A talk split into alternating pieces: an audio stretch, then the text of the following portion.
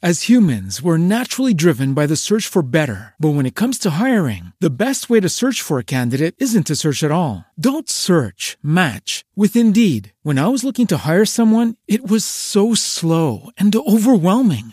I wish I had used Indeed. If you need to hire, you need Indeed. Indeed is your matching and hiring platform with over 350 million global monthly visitors, according to Indeed data, and a matching engine that helps you find quality candidates fast. Ditch the busy work. Use Indeed for scheduling, screening, and messaging so you can connect with candidates faster. And Indeed doesn't just help you hire faster. 93% of employers agree Indeed delivers the highest quality matches compared to other job sites, according to a recent Indeed survey. And listeners of this show will get a $75 sponsored job credit to get your jobs more visibility at Indeed.com slash podcast. That's Indeed.com slash podcast. Terms and conditions apply.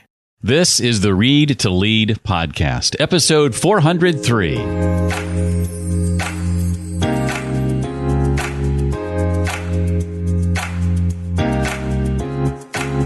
Hi, I'm Stephen M. R. Covey, the author of the New York Times and number one Wall Street Journal best-selling book, The Speed of Trust, the one thing that changes everything. Shift your professional growth into high gear every time you listen to this. It's the Read to Lead podcast with my friend Jeff Brown.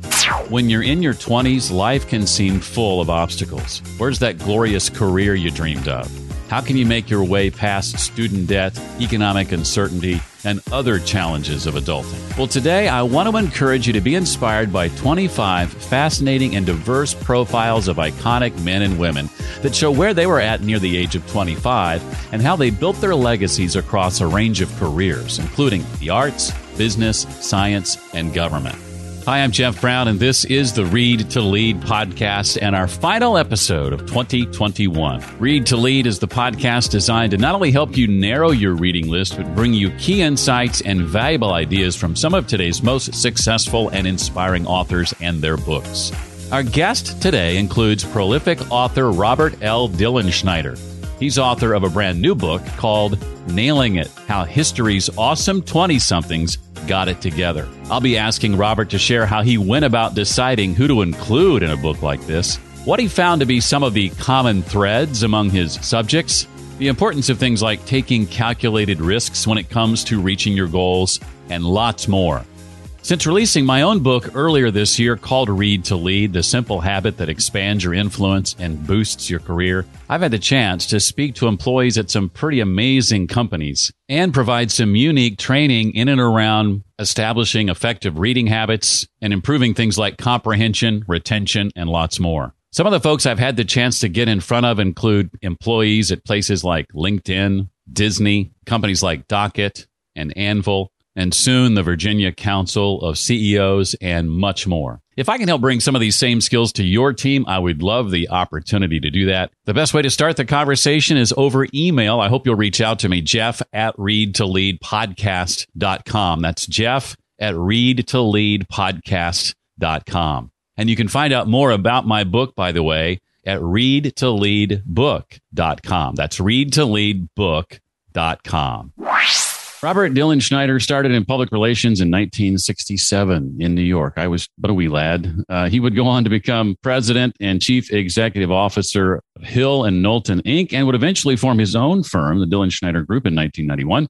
Uh, the firm provides strategic advice and counsel to Fortune 500 companies and leading families and individuals around the world with experience in fields ranging from mergers and acquisitions and crisis communications to marketing, government affairs, and international media. He's the author of numerous books, 14, I believe, at last count. His latest, a book I'm loving, is called Nailing It How History's Awesome 20 Somethings Got It Together. Robert, welcome officially to the Read to Lead podcast. Jeff, it's fantastic to be on the show, and you've got a wonderful uh, franchise. So I'm really blessed that you took the time to include me. Thank you.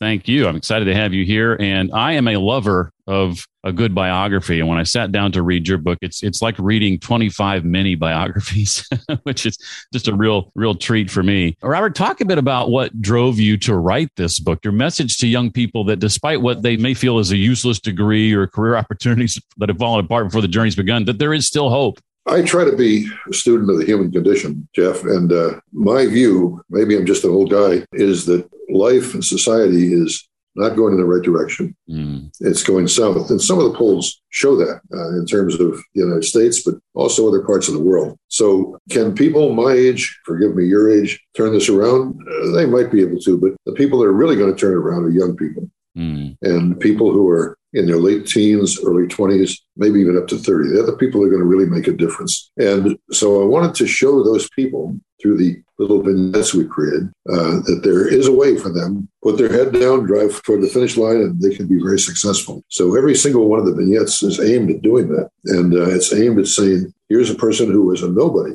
in the beginning of his or her life who um, uh, became a really significant person and here's how they did it. And so I hope that young people listening to this podcast will say to themselves, I can do that. And now I have to figure out my own course going forward. And maybe I'll be in Brown and Dilenschneider's next next book.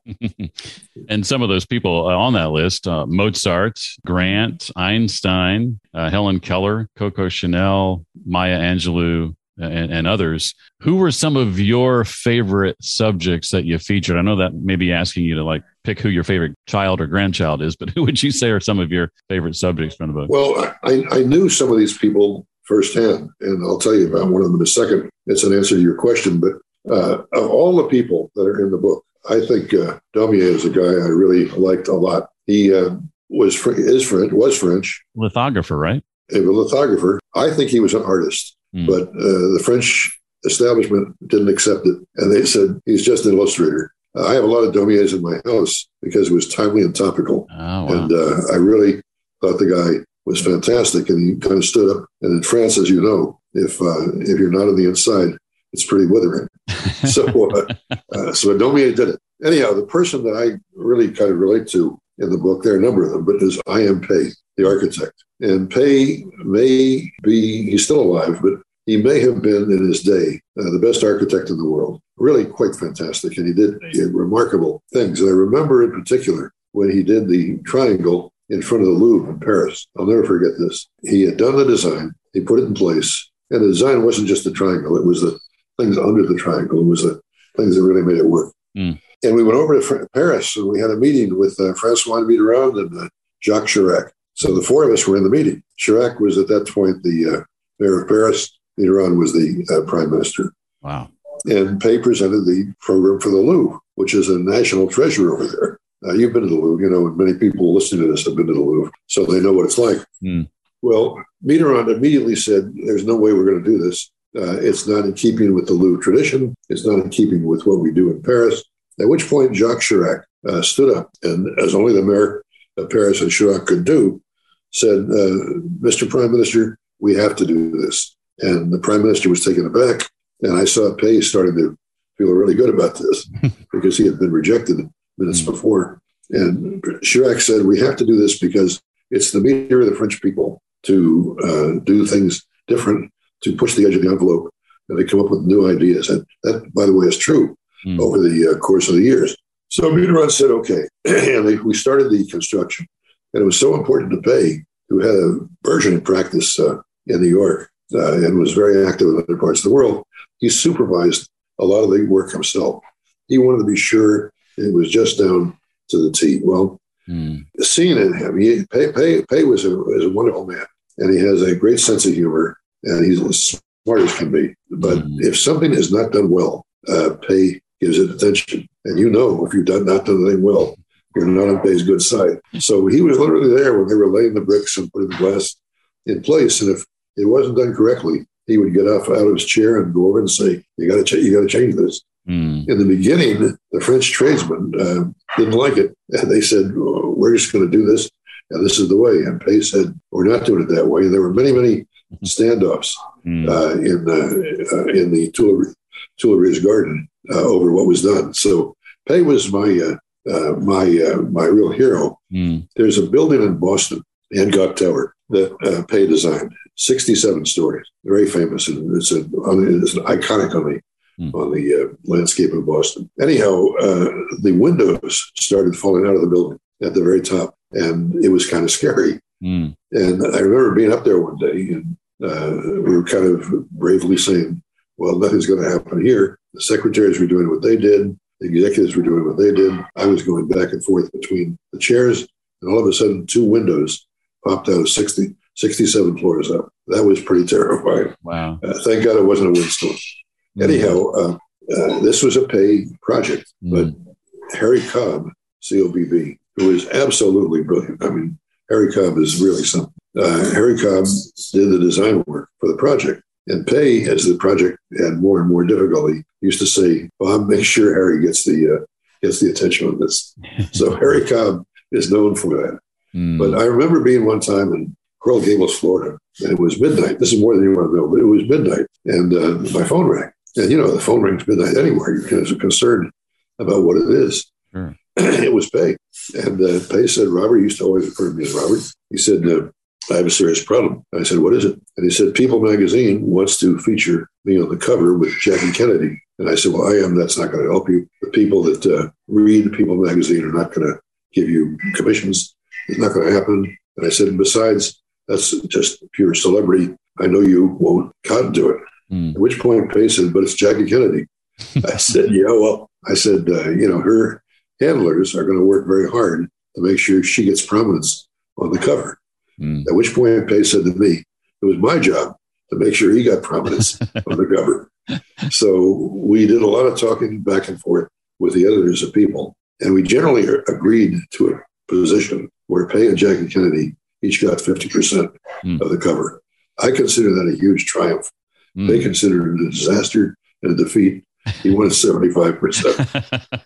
Anyhow, he, he really is kind of a special, special person. But there are other people. I mean, I never met Helen Keller, but mm. my God, what a story. Yeah. And uh, smart as a whip, obviously. Mm. But uh, she had terrible frailties with her sight and uh, other factors. She overcame those and, uh, and turned out to be quite a significant person on the American and global landscape. And I think that's pretty terrific. I really applaud that. Well, related to, to my last question, Robert, how did you go about deciding who to feature in the book in the first place? I would imagine you had a bit of a, a bit of a long list you had to whittle down, or, or no? No, we had hundreds, and there are many that are not in the book. Maybe the editors will ask me to do a second book. I hope so. And uh, but uh, we decided that we wanted people from different walks of life in different parts of the country, different parts of the world, mm. who would uh, be possible as uh, to be profiled. So that's how we got to where we were. Mm. Uh, there were huge fights about uh, this person and that person not being in the book. But uh, Jack Welch, for example, uh, was the guy that really grew General Electric. I wanted Jack, who I knew very well, in the book in the worst way. The editors didn't want him in the book. Mm. They said he's just a commercial businessman. Well, he built one of the great colossuses of all time, which, as we know from recent days, is now going to be split mm-hmm. into three. If Jack were alive, he would be very unhappy with that, but, uh, mm. but he's not. And uh, so what he did created so much money for so many people, so many different products and services, such an effort to really improve quality of life. The thing I liked about Jack, and again, he's not in the book, but whenever Jack decided to do something, he always said to those around him, Well, how's this going to help people? What's this going to do for people? And uh, more often than not, uh, it wasn't going to do much, so we didn't do it. Uh, but mm-hmm. Jack did a lot for a lot of people, and uh, pretty pretty terrific guy. And a sense of humor that was incredible. I have been a New York Yankee fan all my life. Jack was a Boston Red Sox fan, and he would mail me Red Sox caps, Red Sox shirts, Red Sox socks. And uh, whenever I went there, I would wear a Red Sox ball cap. So it oh. was uh, it was that kind of relationship. well, what did you find to then be some of the of the common threads of, of those that you that you did include? Uh, I'm sure there were were many. Uh, the common thread really is determination. It's people saying, "I'm going to do that," and, uh, and not mm. giving up, and people recognizing that if you try it and you fail, and try it and you fail, and try it, eventually you'll succeed. And that was the common thread that uh, really mm. marked everybody. The second common thread was people finding themselves in situations that gave them the opportunity to excel. U.S. Grant is a good example of this. Ulysses S. Grant, he was just a general. He was nothing, but he had the opportunity to excel, and he did it. And uh, so, but when Grant prepared himself in the morning, he probably said to himself, I can do this. Mm-hmm. And I think that's a, a big part of what defines the people in the book. Mm-hmm. And I hope that readers of the book, people listening to the show, will say to themselves, I can do it. Uh, I'm just like these other guys. I just have to figure out a way to do it. And when, in figuring out the way to do it, that's where the real creativity is involved. So uh, mm. that's kind of the defining the defining moment. I remember uh, again back to uh, Mozart, who leads the book, by the way. Uh, I mean, Mozart's music is just there's no there's nobody like him, and I certainly didn't know Mozart, but I knew a lot of Mozart people. So we're in Vienna about two or three years ago, and it's the evening, and I said to my sons, "Let's go out and have dinner and go to the Mozart festival." I said, "Who's Mozart?" And I said, I then described who Mozart was. At which point they said, "Oh, he's not a, uh, a shock jock. He's not uh, doing popular music. He's not this. He's not that." I said, "Look, for your dad, let's go hear Mozart," mm. which we did. They came out of there loving Mozart mm. and loving the loving the music. Yeah. I studied classical music in college. I'm a huge fan of, of Mozart and his work. I played French horn. Oh. And so, yeah, Mo- Mozart and I were pretty tight back in the day. uh, Robert, I would argue that the reason most of the world is full of, uh, to use your words, timid souls and, and, idle dreamers who never really go after what they want uh, is because of the risk involved and the fear associated with taking that risk. Taking risk moves me outside my comfort zone, right? right. Uh, uh, what's your advice to someone who wants to avoid getting to the end of their life with regret for risks they didn't take? Uh, no one wants to fail. And uh, I think a lot of people every day get up and they say, if I try this, which they don't try, it might fail and would hurt me. Mm. Uh, I don't think it's a smart thing to do. I think the key thing for people who want to really make a difference is to say to themselves, well, here's a goal I have, and here are the five things I need to do to reach that goal.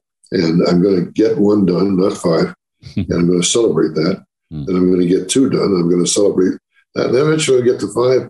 I'll get to my goal. A lot of people don't do that, mm. but uh, but I think that's a way to at least think about it. I do think that in the current life we have here in the United States and around the world, there should be no shortage of goals. I mean, we just passed in the United States this uh, infrastructure bill. My God, I mean, the amount of repair that has to be done to the infrastructure in the United States is staggering. And within that little task, are millions of jobs of men and women who can make a huge difference. So uh, I'm quite excited about that part of the infrastructure bill. There's certain parts I don't like, but that part I do like. hey, what might surprise uh, most people, you think, uh, about a young Albert Einstein? Einstein uh, began as kind of a clerk, and he worked in a uh, post office situation. There was nothing there for him, and uh, I think a lot of people just treated him as a clerk. At one point, Einstein just kind of sucked it up and, uh, in his private moment, said, Look, I can really change things. And he stepped out and did it. And I think the stuff that's not in the book, unfortunately, because it was a matter of space, the number of people who reached out and helped Einstein, once they saw what was possible, they pushed him along the way. Einstein, very smart, never gave up the whole equation. No one person that helped him ever understood totally mm. what the, the, equation was. Very smart for Einstein. Uh, and uh, but that's what got him going. That's what got him out of the post office. And that's what started things along the way. The guy, again, absolutely brilliant. I believe for many young men and women, a real model for what to do and how to do it. Mm. I think the Swiss postal system, which is where he worked, uh, doesn't really talk about him much. They should. I mean, he was there. He did fantastic work as a post postman, but um, mm. Uh, he's known for other things, obviously. You know, more than one of your subjects, as I read through the book, seemed to connect with a mate that at least one of their parents didn't approve of. I'm thinking of uh, Mozart's father uh, and and his opinion of of Mozart's eventual bride, and uh, and then there's Mary Shelley and her family, her father in particular, who didn't approve of her affair.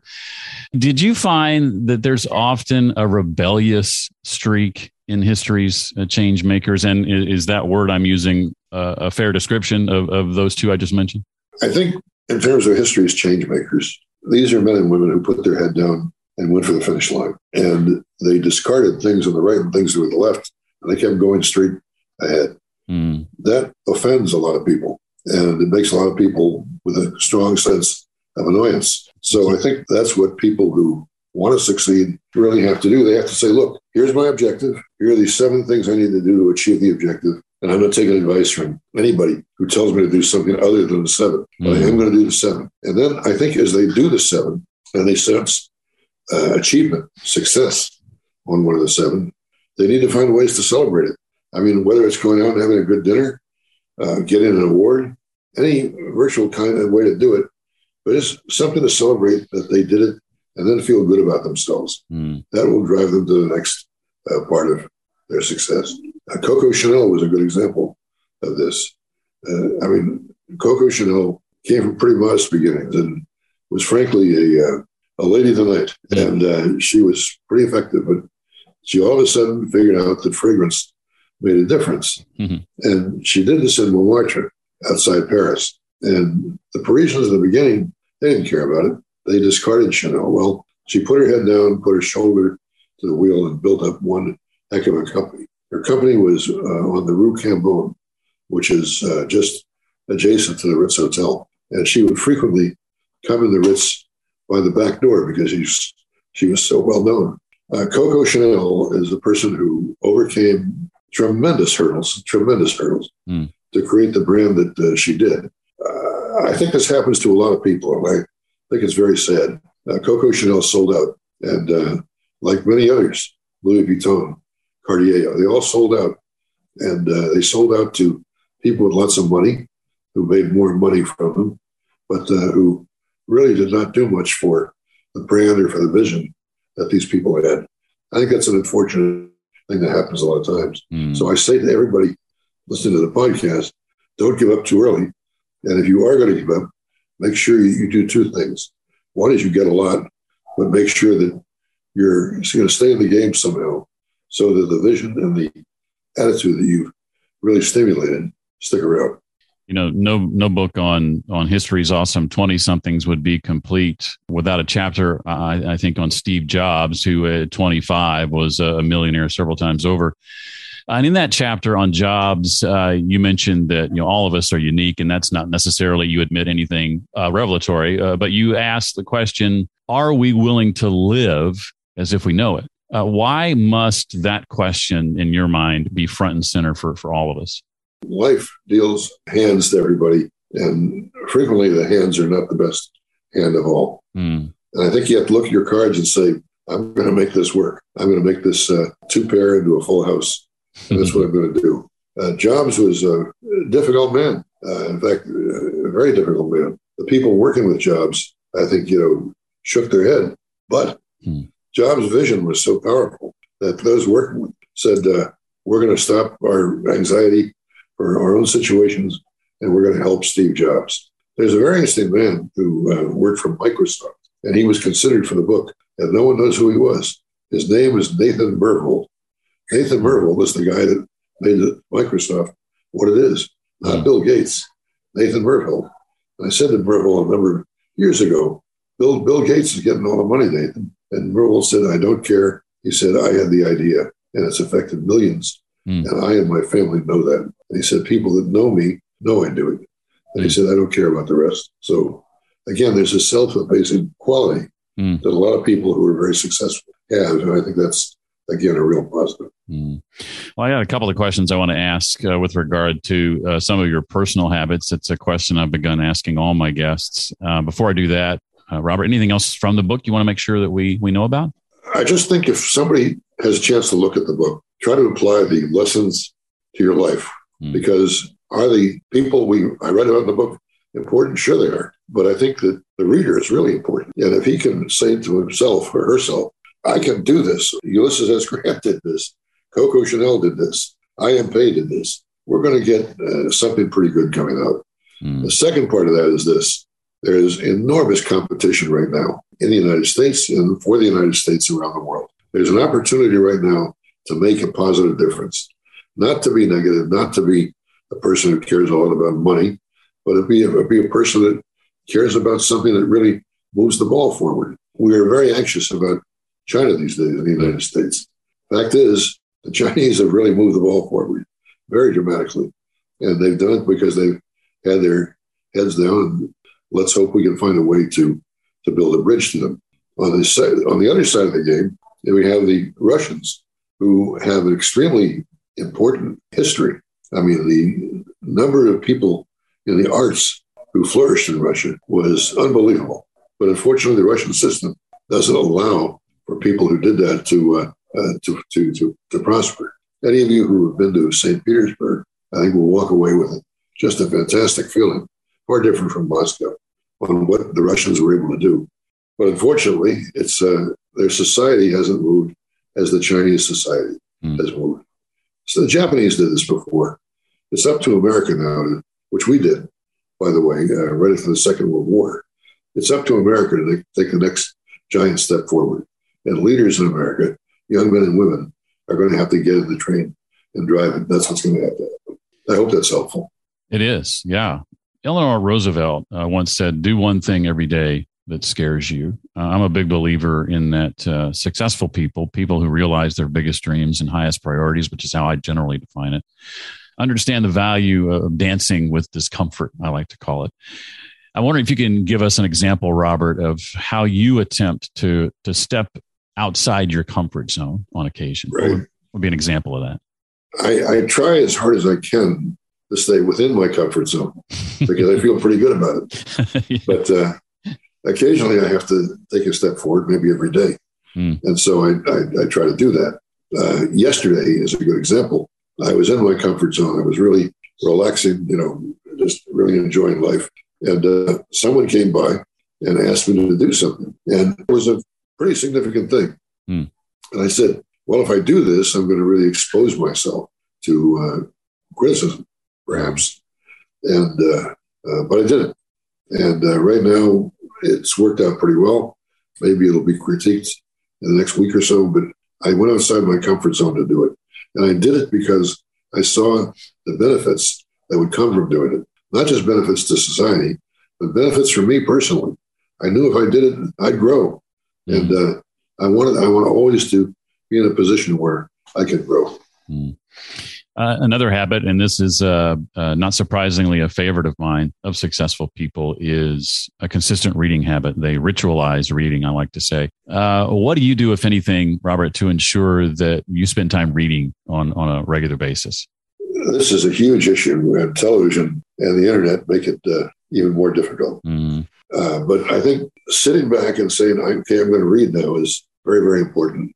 Just blocking out a period of time when you're going to do it is very important. I think that the uh, it's too easy to sit in the armchair and watch TV and have it done for you. Mm. I think the idea of reading something and saying, "Hey, that's this is a, this applies to me and I can do something here," is pretty good. I think that we should all have on our list two or three books that we want to read. Uh, I always try to read the Council on Foreign Relations uh, magazine, Foreign Affairs, mm. because it says so much about what's going on in the world. Is it an easy read? No, not at all. That's a very difficult read. But generally within the read, there are nuggets that apply. I used to work with a guy named James Patterson, who was a best-selling author. Mm-hmm. And Patterson came into my office one day many years ago, and he said, "Look, I don't like this work at all. I'm mm-hmm. going to start writing novels." And I said, "Jimmy, you can't do that." And he said, "I can." And I said, "You've never written a novel before." And he said, "It's in my head." so we went down that afternoon, I'll never forget this, to a bar on Third Avenue in New York City called Stratagens. Stratagens is gone now. And we sat at the bar drinking Boilermakers. Uh, and uh, I don't know if you had a Boilermaker in the past or mm-hmm. your listeners have had one, but you don't want to have too many. Anyhow, yeah, we're drinking Boilermakers. And Patterson said, What do you think the success is going to be? And I said, Number one, short chapters. People that can read two or three pages of a chapter and they feel they feel fulfilled. Mm. Uh, number two, make sure there's some action in the chapter that uh, people can relate to. And he wrote the book with that in mind. Every chapter has those things in mind. Mm. And if you pick up a Patterson book and you say, God, this is 90 chapters, it's really not 90 chapters. it's not 90, 90 little vignettes, and you can read it over time. Mm. Well, that's fascinating. Uh, another habit, I just got uh, three more I want to ask you about, uh, is what I call examining your energy. This is uh, uh, most successful people's tendency to evaluate what they do and what they don't do uh, through the lens of energy. I'm curious to know what steps do you take to increase the amount of time you spend in areas that give you energy, Robert, and lessen the amount of time you spend in areas that maybe zap your energy? Well, for probably the last six months, I've been working out with a trainer called Nick. I don't know Nick's last name, but he's a great trainer. and Nick gets me to do a thing called sit stands, which are very difficult. You're sitting in your chair, you stand up to attention, sit back down. You try to do that seven or eight times. It's pretty tough. anyhow, in the course of all this, Nick and I will talk about things that have nothing to do with training, but everything to do with life and how things should be portrayed and addressed. Mm. And that's extremely helpful to me because I use that energy generation time to say to myself, okay, I'm going to try to do this. Mm. Nick leaves, and uh, occasionally I'll slip back and not do it. But more than more than a, more than occasion, I'll actually try to do something we talked about. That's a positive. Mm. Uh, the next one, assemble your advisors. Assuming you attempt to connect regularly with like-minded people who maybe encourage you or challenge you or help hold you accountable. In what ways does that tend to manifest itself for you? What does that look like? I think, first of all, having a set of advisors is very important. And um, I have many people I count on. I mean, literally dozens.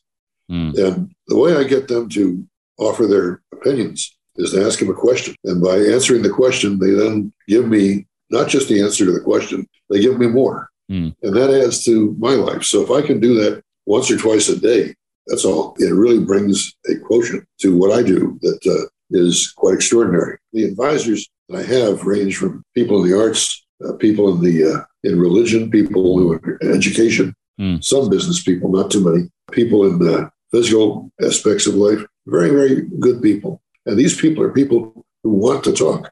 If you ask them, mm-hmm. they want to tell you their story. Mm. So ask them, get their opinion, draw them out. And in doing so, you'll find out something that'll be important to you. Mm. Love that. The last one, uh, master your mornings. How important to you, Robert, is a consistent morning ritual, uh, and and how do your mornings tend to to unfold? I wish I had a morning ritual. I probably do. I uh, think very hard in the night. I often go up with ideas in the middle of the night that I can't remember in the morning. Uh, I think a lot of people have this issue. And so one of the things I've tried to do is when I come up with an idea, I try to write it down. That's very difficult because you have to have light to write things down. and my wife doesn't really enjoy that. I'm trying to explain to her, I'm trying to do something here. But in getting up in the morning, it's very important for me, first thing, to have a, uh, a glass of water just to really start the day. Mm. And it's very important to me to, now I do it. I used to read the papers every morning, I still do, but it's very important to me to go on the internet and see what I've missed overnight. Mm. And I generally go to Associated Press News of the Day, go to Bloomberg News of the Day, figure out what's going on, try to put myself in the picture. Then I go to the Wall Street Journal, the New York Times, mm. the uh, Christian Science Monitor, uh, and other publications, and I read the editorials. These are smart people mm. who've got opinions. I don't agree with them most of the time, but they're worth reading. Right. And they uh, they add a dimension to uh, to what I try to do. So that's something I try to do all the mm. time. The final thing I try to do every morning, every morning, is I try to call a woman named Joan Avagliano, who has worked with me for more than 30 years. Mm. And Joan Avagliano keeps me on the straight and narrow. and I'll say, Joan, what, what's going on? And she'll say, well, you have to do these three things today. And oftentimes I've forgotten what the three things are, but Joan reminds me and we get it done. she is an invaluable person and mm. really tremendous in terms of whatever success I've had. We all need a Joan Avagliano. Yeah, and I, I, know when I build my days and look at my days and my weeks, I, I, try to identify, as, as you just suggested, you know, what are, what are the big three? What are the three main things I need to get done today, such that if I only got those three things done, today would be successful. That's it.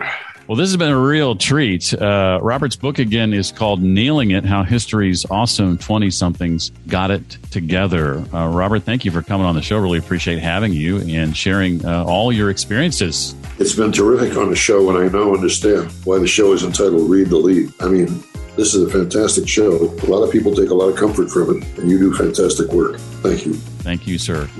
And there you have it. It's official. Four calendar years of uninterrupted Read to Lead podcast episodes 2018, 2019, 2020, and 2021. Let's keep it going, shall we?